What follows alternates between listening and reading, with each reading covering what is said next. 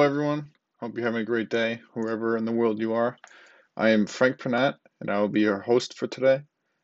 So, as the inaugural episode, I'd like to explain a little about what the podcast will generally be about, um, and then we'll just dive right into it. So, for this podcast, I want to make it in order to discuss events that happen around the world and analyze them in a public relations or an HR perspective. Um, so, with that out of the way, let's just jump right into it. So, one thing should be noted is that I am a huge sports fan, and more specifically, a massive soccer fan. I love watching it, playing it, and talking about it, especially.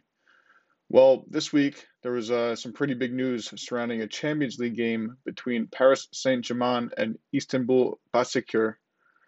To who's uh, to those who are not familiar with the competition, it is regarded as one of the most prestigious tournaments for a team or a player to win, and the competition is in fact very high. It is operated in Europe, and the UEFA, also known as the Union of European Football Association, runs the tournament. Well, in this game held in Paris on December 8th, 2020, everything was set and the match went on as usual up until the 14th minute, when allegedly one of the officials of the match had used a racial term that was heard from both sides of the teams. It is unclear as to exactly what was said from the official, but this, this led to a standoff between Istanbul striker Demba Ba in this stand- standoff, Demba Ba is clearly disturbed by the sort of language the ref used. And I'll give you his direct quote that he said to the ref. Demba says, You never say this white guy, you say this guy. So listen to me. Why, when you mention a black guy, do they say this black guy? Following this event, both teams in solidarity walked off the pitch at the 23rd minute and refused to play the rest of the match. And the match was suspended and then resumed the next day starting from the 14th minute when the initial event had occurred. Now, the ref had been fined as well as lost his position as a referee, naturally, and I think this was a natural for an uh, for an organization such as UEFA, who repeatedly stands up against racism with their "Say No to Racism" campaign. What I think is even more powerful from this event, and what shows a real level of ethical maturity and leadership, was the decision, decision of the players to leave the pitch in solidarity.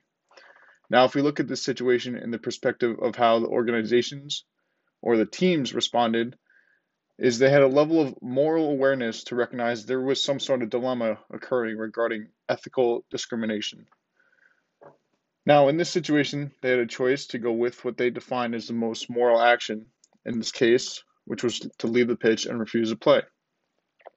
And then from that action, we were able to see the world of football or soccer back the actions taken from the organization and teams. The moral intent of the situation was to set a precedent that unethical or racial discrimination in any form will not be accepted, especially from an official.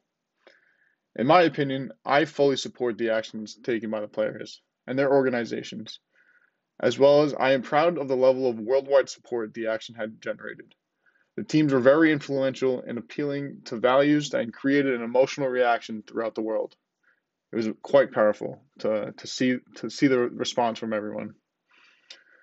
It is even more responsible for UEFA to resume the match where it left off, creating some sort of special um, rule instead of canceling it because in the end of the, in the end of the day the game needs to be played um, just to keep the integrity of the competition going but they wanted to show there's no room for racism in the beautiful game.